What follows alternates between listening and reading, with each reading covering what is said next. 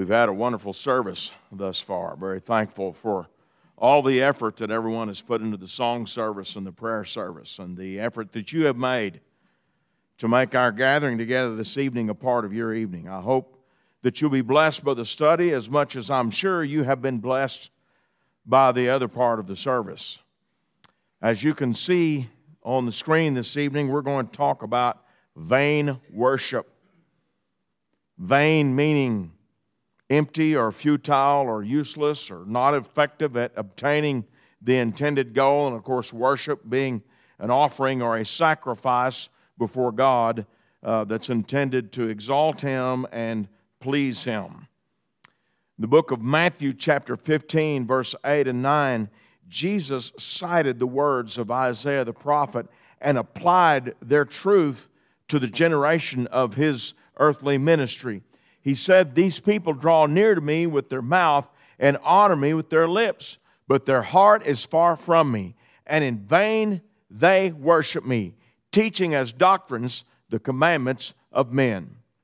With these words, Christ warned us about a couple of aspects about our lives that can corrupt or compromise the uh, usefulness of our worship. He talked about someone's heart being far from the Lord. And he talked about someone's doctrine or teaching being based on the commandments of men. And he treated these as things that would render our worship vain. Now, in the churches of Christ, our history is built around a, a, a set of ideas that includes putting considerable emphasis on the concept of our worship being done properly. A lot of times you'll hear it in our prayers at the assembly. We'll ask the Lord that He will be pleased with our worship or that we will worship in a way that pleases Him. Sometimes people use the phrase found in John 4 about worshiping Him, in spirit and in truth. We're interested in God accepting how we do what we do. And to some people in the religious world, that sounds bizarre. In their way of thinking, God's not going to be displeased with the mechanics of how we go about doing. It's not so much how we're doing what we're doing, but the heart with which we do it. And there is that idea that as long as you're worshiping God from a place of sincerity, that the, the form and the method is immaterial to God. And the idea of of our concerns and our teachings about doing things the right way, that that's all misspent and misguided energy. We're criticized for that.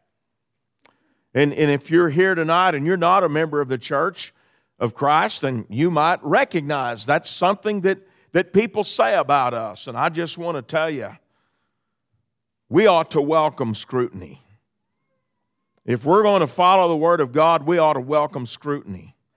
And I'll tell you what else I welcome scrutiny of the opposing view. I welcome being scrutinized and questioned about, well, is what we're saying and is it really right?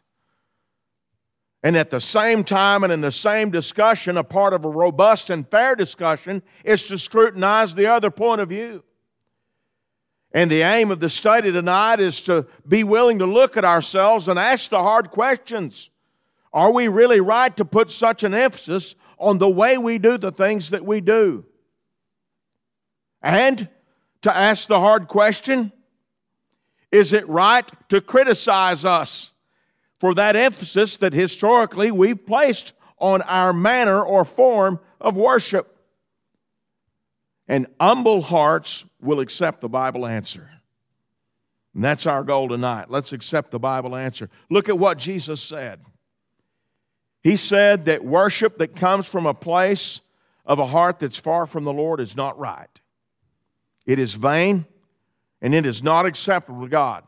So, right out of the gate, we have Jesus dealing a death blow to the idea that it doesn't matter how you worship. It does at the very least, you've got to worship with a heart that is near the Lord rather than a heart that is far from the Lord. At least that much matters. And Jesus is clearly using Isaiah the prophet's words here to affirm the notion that if you don't have those ducks in a row, your worship is vain. And vain means useless. It's not accomplishing its intended purpose. And just because I like it and just because it gives me goosebumps doesn't mean that the Lord is pleased. And we worship to please the Lord. We worship to exalt ourselves. I remember visiting about worship, uh, sitting on a plane next to a fellow from a totally different frame of view and a totally different. Uh, he, he was a member of a denomination, had a totally different perspective on a lot of things than what many of us would have. But he made an interesting statement that, that I thought really captured a problem in the dispute and the discussion today about worship. He said, David, a lot of people are worshiping the worship. And what he meant by that is people are caught up enjoying what they deem to be an enjoyable thing, and that their enjoyment of what it is they're doing in their worship becomes the focal point of what moves them rather than their relationship with God. I thought he made an interesting point that underscored a lot of problems he felt like he saw where he worshiped. That people somewhere along the way had lost interest in worshiping God and had begun to worship the worship. They were fixated on what they were doing and whether or not they enjoyed it. And if they didn't enjoy it, if it didn't excite them, then they needed to change it because their personal level of amusement was the barometer of right and wrong. And that's not what Jesus taught. And Jesus is the Son of God, and He will be the judge of the world, and His opinion is the one that settles the matter. And He settled the matter when He said, A heart that's far from the Lord renders vain worship. And He went on to say, Worship that's built on teachings that are centered on the commands of men, that that's also part of a problem that will make worship vain. So now that gets deeper into the issue, and that says, yes, form does matter. The way we do what we do matters. If what we do is governed by the will of God, then, then we're in a good place. And if what we do is governed by the commands of men, then we're not just in a bad place, we're in a place that renders vain worship. In terms of the fundamental question, Jesus settled it in Matthew 15, verse 8 and 9. And I want you to know, Jesus said this too, and he said this about very sincere, devotedly religious people. And Jesus was right. So let's investigate further. Some people say, well, Jesus was talking to the Pharisees, and the problem with the Pharisees was they were too particular and nitpicky about the way they worshiped God and about the way they lived their lives in service to God. And it's very often said that any idea about uh, serving the Lord that involves being very particular about the form or the way we go about things, that some people will label that as a Pharisaic attitude, that you're being like the Pharisees if you're real strict in how you do things. And there is bound up in that criticism that's been leveled against us very often. There's bound up in that criticism the idea that that's what was wrong with the Pharisees. I've read a lot of commentaries on Matthew 15 that said, see, Jesus is telling them they're too particular about their form and the way they go about the particulars. And that was what characterized the Pharisees, trying too strictly to follow a set of rules. And I want to tell you that represents a misunderstanding of the Pharisees that a lot of people had. The Pharisees were not devoted to doing everything God said the way He said it. Back up in that context to Matthew 15 and verse 3. He answered and said to them, Why do you also transgress the commandment of God because of your tradition? And he's talking to the Pharisees when he said this. Christ's criticism of the Pharisees was not that they were too particular in their effort to be obedient. His criticism of the Pharisees was that they were too particular in following their traditions and at times bypassing the idea of obedience. His criticism of the Pharisees is the opposite The Pharisaic problem was they looked away from the law of God and looked at what they wanted to do, and they put more emphasis on that. That is Phariseeism. Now you might say, but well, didn't the, the Apostle Paul say that the Pharisees was a very strict sect of the Jews? He did say that. And you know why he said that? Because they were very strict in following what? Their traditions. That's what they were strict about. They were strict in their insistence that it's okay that we veer away from what God's law says back there in Moses' law and do things according to our traditions. You might say they practiced a kind of denominationalism. If we're going to have a robust and fair, self examining discussion of this, let's be robust and fair. The Pharisees were doing what a lot of critics and opponents of the Lord's church are doing today. And they're being very insistent in following their traditions instead of what the Bible teaches. And that's who Jesus warned about their worship being vain. In Zechariah 7, verse 5 through 7, the prophet of reform from years ago chastised his generation with these powerful words Say to all the people of the land and to the priests, when you fasted and mourned in the fifth and seventh months during those 70 years, did you really fast for me? For me? When you eat and when you drink, do you not eat and drink for yourselves? Should you not have obeyed the words which the Lord proclaimed through the former prophets when Jerusalem and the cities around it were inhabited and prosperous, and the south and the lowland were inhabited?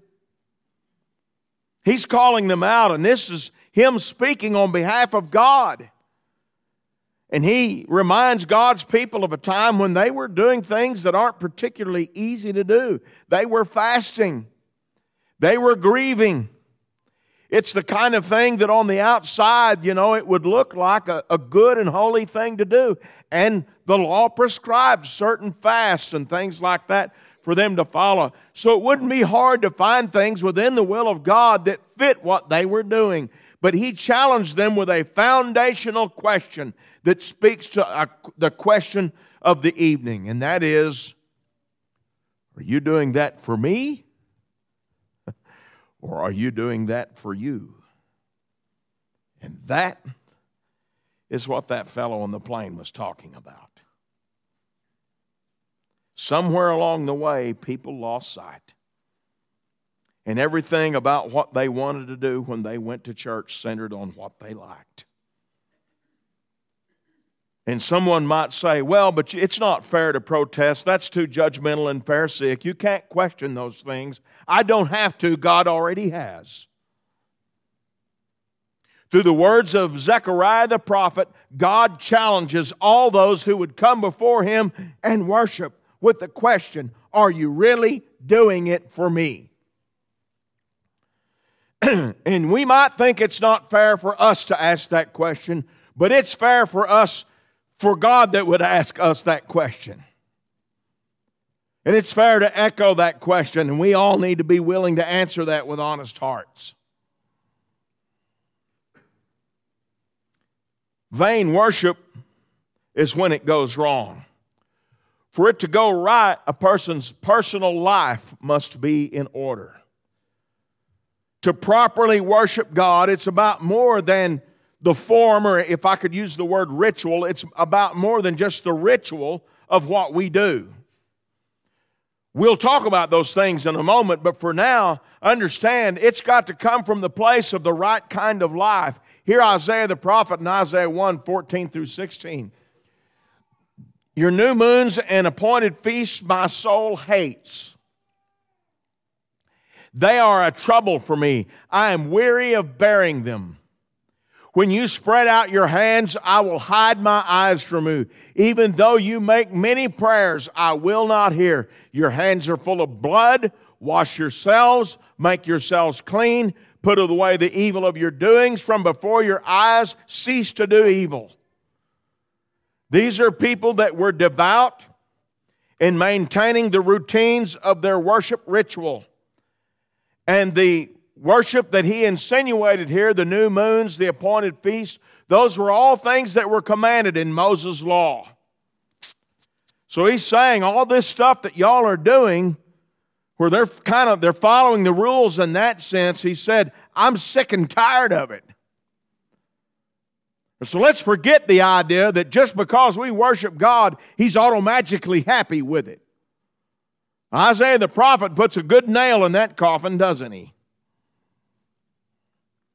He presents the word of God in the matter, and he said, Here's these people that the what they're doing as it relates to their worship is so displeasing to God. He's sick and tired of hearing their prayers. He's sick and tired of seeing them go through all the right rituals and jump through all the right hoops and do all the right things. Why? Because their daily lives were evil. Their hands were stained with blood. And you study other things that Isaiah and other contemporary prophets said about that window of time in Israel's history, and you'll find out they had a lot of moral ills going on, a lot of failure to live right in a day by day life. And God said, Stop it. The solution is not to shut down worship. The solution is to live a life day by day that glorifies God, that pleases God. They need to be concerned about the Lord's will on the other occasions in their life, not just when they're making some sacrifice or going through some ritual or some appointed feast. Those things were important, but how they lived day by day was important. So understand that your worship matters before any kind of ritual even begins. Because it matters how you live your life day by day. In Proverbs 28 and verse 9, he put it like this One who turns away his ear from hearing the law, even his prayer is an abomination. Well, for the child of God, prayer is a, is a wonderful thing, a wonderful blessing. It's a privilege to have the opportunity of prayer, to talk to our Creator whenever we want or need. But it's also a privilege and a joy to know that others are praying for you that brings us such indescribable comfort. We see prayer as a good and wonderful thing, and from the faithful child of God it is, but not from the one who's living like a heathen, not from the one who's living far outside the will of God. Proverbs 29, uh, 28 and 9 says, The prayers of such a person are an abomination. That's more than just unacceptable. That's an abomination. Think about all the things that God describes as an abomination, and you'll realize it's a pretty ugly list. In Proverbs 15 and verse 8, he said, The sacrifice of the wicked is an abomination to the Lord, but the prayer of the upright is his delight. That kind of reminds us of what Isaiah was talking about in Isaiah 1, all those sacrifices they made on the feast days and you know the burning of incense, whatever rituals they were going through. God was tired of it. He was sick of seeing it and hearing it. That was an abomination. He, did you notice what he said about their prayers in Isaiah 1? It's incredible. He was sick of it because of who they were day by day. And that's what this passage affirms for us. It's also important that we realize that your daily life is not the only consideration. And I make this point because some people have the idea that as long as your daily life is orderly in a moral way, that in, in, in your day to day life you're living in a way that pleases to God, that gives you a blank check in your worship. That lets you worship however you feel because all those feelings are coming from that platform of a moral life, so it's sure to be pleasing to God. And I want to show you that that daily life of devotion to God does matter for the worship to be right, but it's not the only thing. And we're going to read about King Uzziah here in 2 Chronicles 26, and I want you to notice his story. Verse 4 and 5.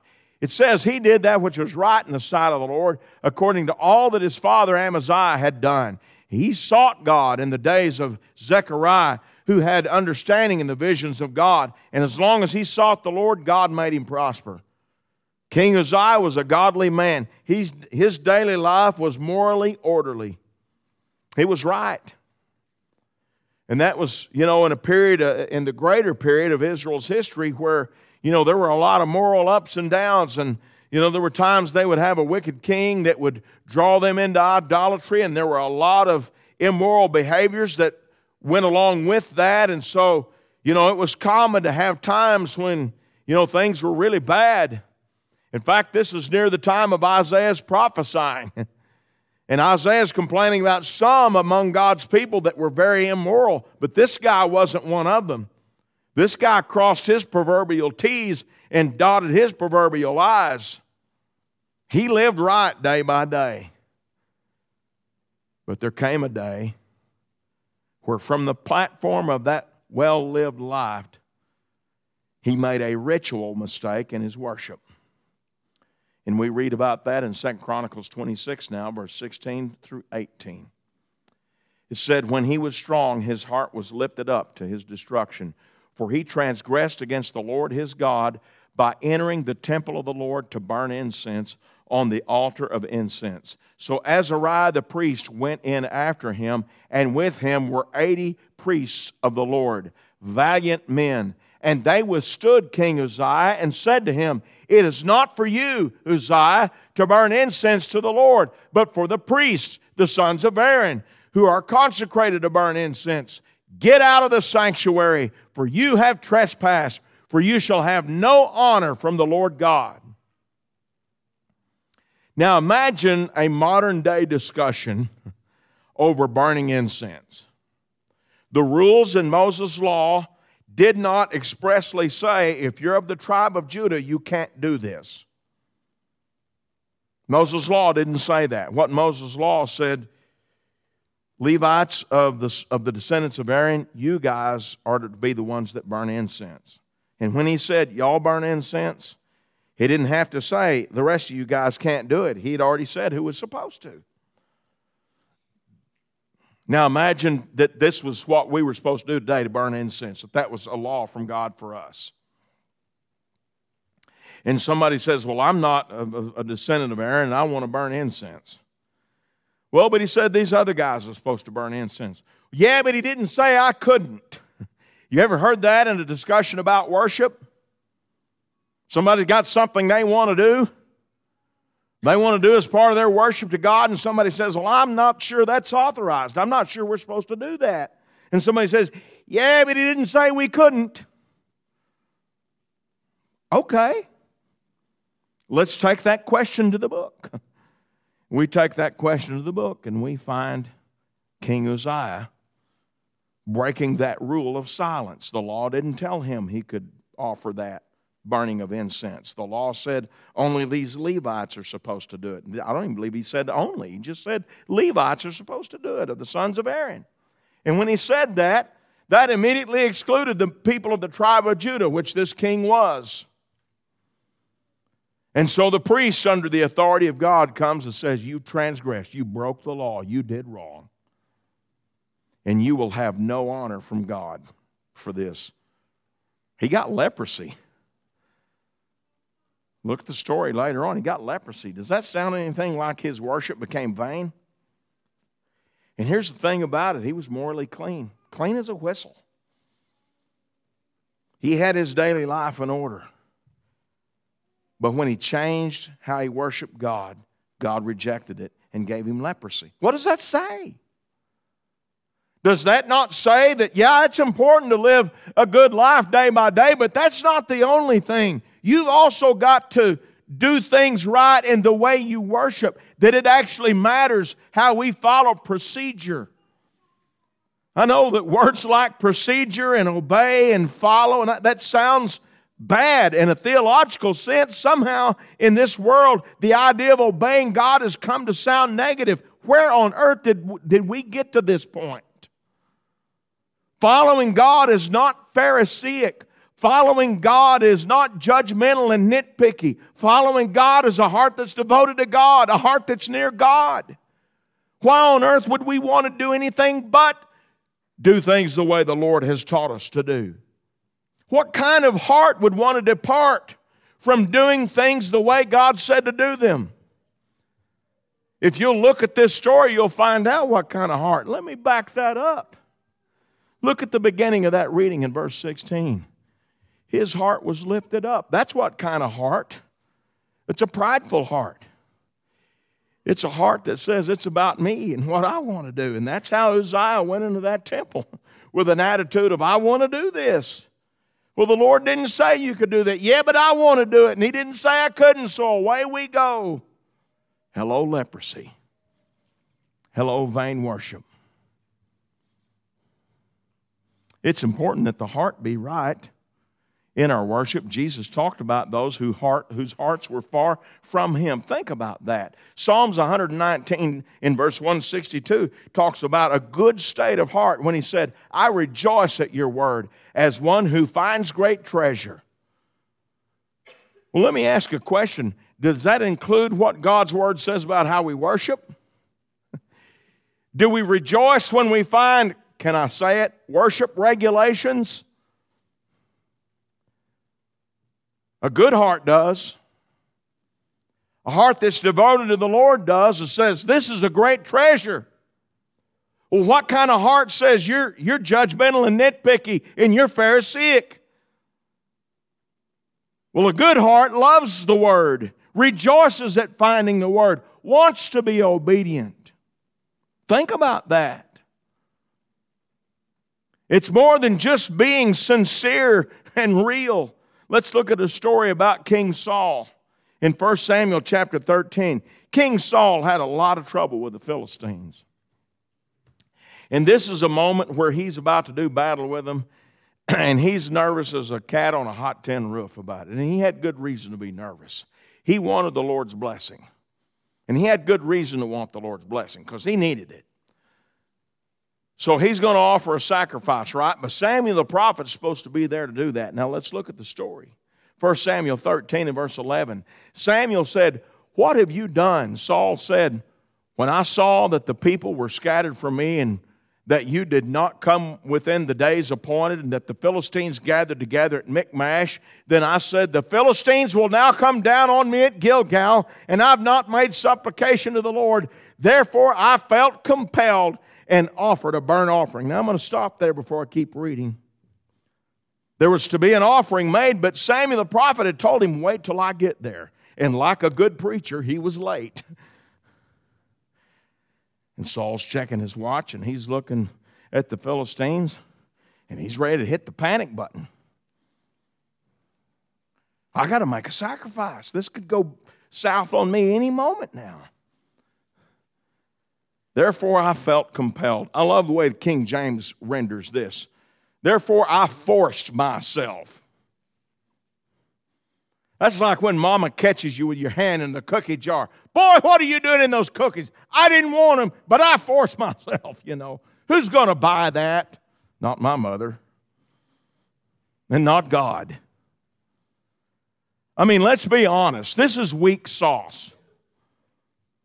Well, I didn't want to, but you were late, and I forced myself. And Samuel said to Saul, You have done foolishly. Stop. When you don't do what God said, you've done foolishly. Oh, don't get so caught up in the form and the particular and the ritual. When you don't do what God said, you've done foolishly. You have not kept the commandment of the Lord our God, which he commanded you, for now the Lord would have established your kingdom over Israel forever. Saul ripped his breeches with this one. This is where he began to lose the throne. And God looked elsewhere for a king that would be a man after his own heart that would fulfill all his will. God's looking for someone that would be obedient and do what he's told to do. And Saul proved here he wasn't that guy. And that sacrifice he made, it was vain. Now, was he sincere? he was sincere to the level of panic. Philistines are closing in. He needs God's help. We've got to make a sacrifice. How more sincere could a man be? But that sincerity didn't erase the fact that he did contrary to what God had commanded. In 1 Chronicles 13, verse 4 and verse 8, we read about David going about to retrieve the Ark of the Covenant. A very good thing for them to have done. And in verse 4, it said, All the assembly said they would do so, for the thing was right in the eyes of all the people. Having a lot of people telling you it's okay for you to do it doesn't make it okay. It was right in the eyes of all the people. And so they went about retrieving the ark, carrying it on a new cart, having men that were not Levites attending to that matter. And in verse 8, David and all Israel played before played music before God with all their might, with singing on harps and stringed instruments and tambourines on cymbals and with trumpets. I mean, they were sincere, they were joyful. They hadn't had that ark in a long time. They lost it at a battle with the Philistines, those rascals. And now David's set out under his reign. Saul's died and he's out of the way now. And so David's trying to put things back together. He's got a good plan, but he's not going about it right. God had rules about how that ark was to be transported, and they were breaking them left and right before Uzzah ever reached up and touched that ark and died. Vain worship. The fact that they were deeply sincere and everybody thought it was right did not make it right. God wants our worship to be sincere. He wants our worship to engage the heart, but it must be done so within the framework of His will. Ephesians 5 and 19, speaking to one another in psalms and hymns and spiritual songs, singing and making melody in your heart to the Lord. This verb that's translated making melody is a curious word. It means to pluck a stringed instrument. Everybody's nervous now. What instrument did he tell you to pluck? Look at the verse. Your heart. Not your harp, your heart. The Lord wants our musical worship to pluck the strings of the heart. He wants our hearts to be engaged. What kind of heart is not engaged by doing something that pleases God? Oh, I don't like that's too boring without these other things that we like to do along with it. What kind of heart is bored by doing the will of God? What kind of heart gets restless and says, they're not the only ones that can burn that incense. I can burn that incense. I'm going in that temple and I'm going to do it. If we'll listen to the Word of God, He'll tell us it's a heart that's lifted up with pride that doesn't gain interest or joy or excitement from doing the will of God. Our worship should engage the heart from the platform of a heart that's devoted in doing the will of God, and that should stir our hearts. Hear how he put it in Colossians 3 and 16. Let the word of Christ dwell in you richly in all wisdom, teaching and admonishing one another in psalms and hymns and spiritual songs, singing with grace in your heart to the Lord. That word grace basically means favor here. It's a lot like plucking the strings of the heart. He wants us to have favor in our heart toward the Lord as we worship Him. I believe we did that tonight when we sang together. I believe people's hearts were favorable toward the Lord and were struck by the messages of the songs that we sang. You could hear it. You could hear it as we sang together. It meant something to us, and that's what God wants.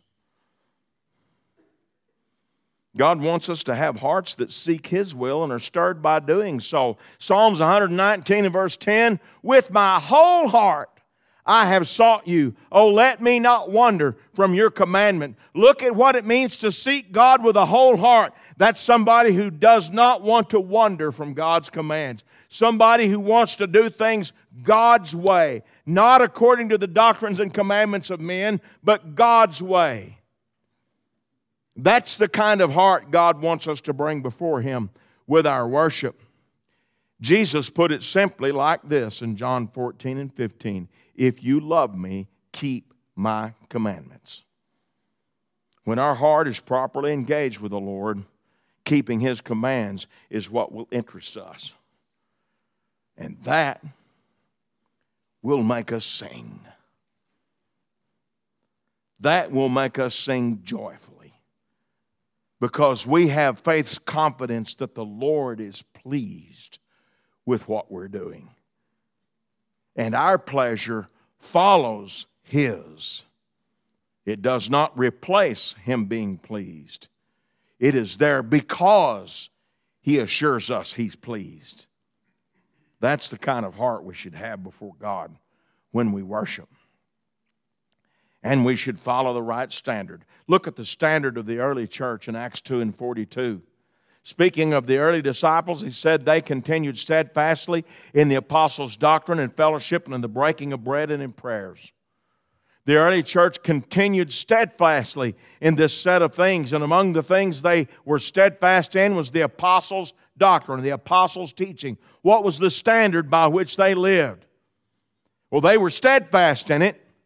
And it was the standard of the apostles' teaching. And that's the standard we should be worshiping God by today. That's the standard by which we should live our daily lives today. The things that the Spirit moved the apostles and prophets of the first century to record in the New Testament.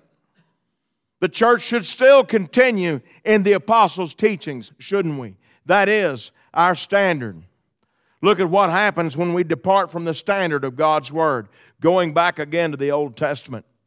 In Leviticus 10, verse 1 and 2, Nadab and Abihu, the sons of Aaron, each took his censer and put fire in it and put incense on it and offered profane fire before the Lord, which he had not commanded them. So fire went out from the Lord and devoured them, and they died before the Lord.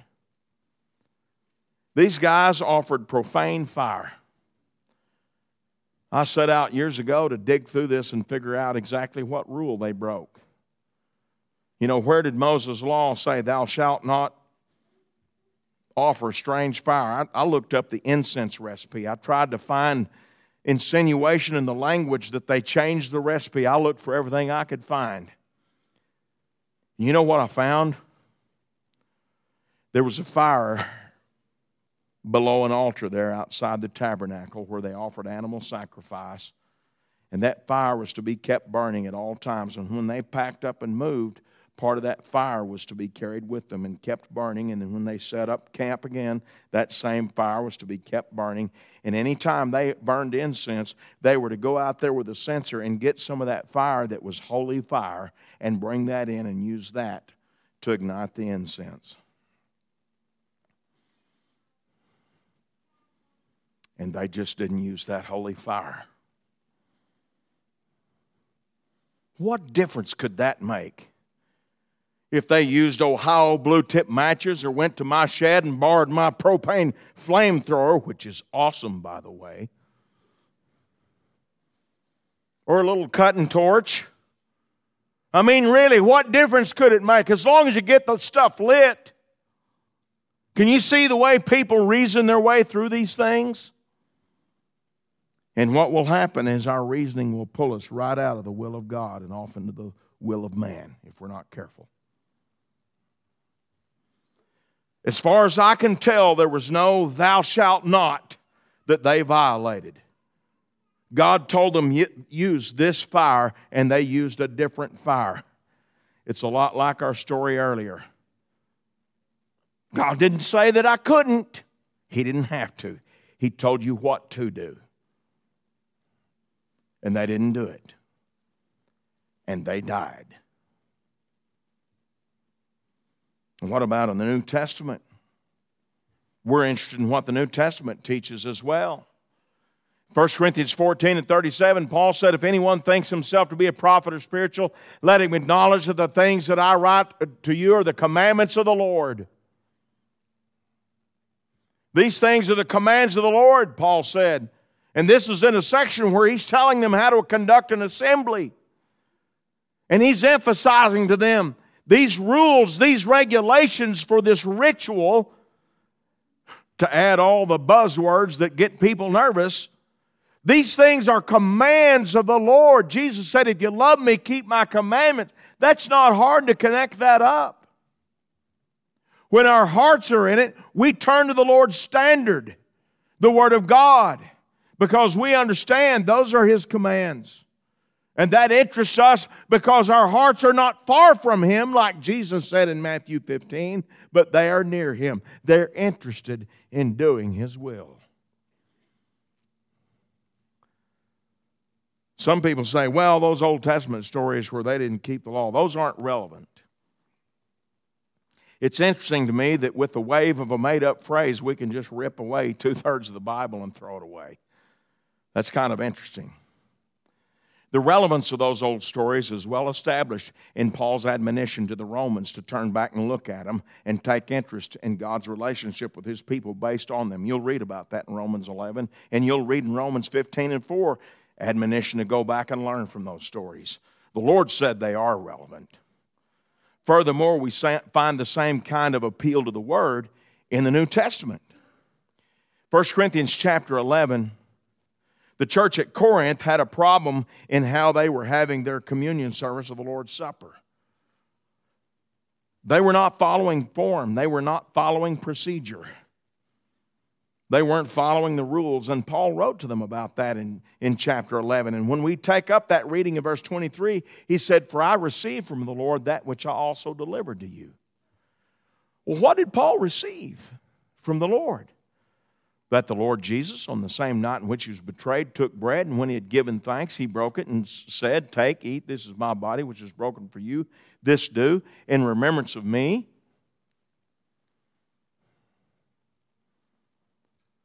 Where did he receive that from the Lord? Well, Paul had inspiration there's also this gospel record called the Gospel of Luke. And if you look carefully at what Paul talked about in Romans chapter 11, you'll find it's based more closely on Luke's record of the night that Jesus was betrayed than, than Matthew's and Mark's. I'm not saying they contradict, I'm saying he follows the wording that you find in Luke. So they've got a problem with how they're conducting the, the Lord's Supper or the communion service. And to correct that problem, Paul appealed to what he received from the Lord. That is the Word of God. Luke's inspired gospel record. He appealed to the Word. And he said, I've already taught you guys this stuff. I've already delivered this to you. And then he went back and recited it, and he recited it, emphasizing what Jesus said This do in remembrance of me. He reminded them, Jesus commanded them to follow the procedure he set up there at the Passover supper. And if they would go back to Luke's gospel and do what Jesus said to do there by following the procedures prescribed in the Word of God, it would fix what was wrong with what they were doing. That sounds like a preacher appealing to the Word of God because somebody was worshiping in a way that wasn't pleasing to God. That's exactly what that is. And that harmonizes in principle with everything that we've studied thus far. Our life matters, our heart matters, and following the standard matters. It all matters that we be obedient in the way we worship.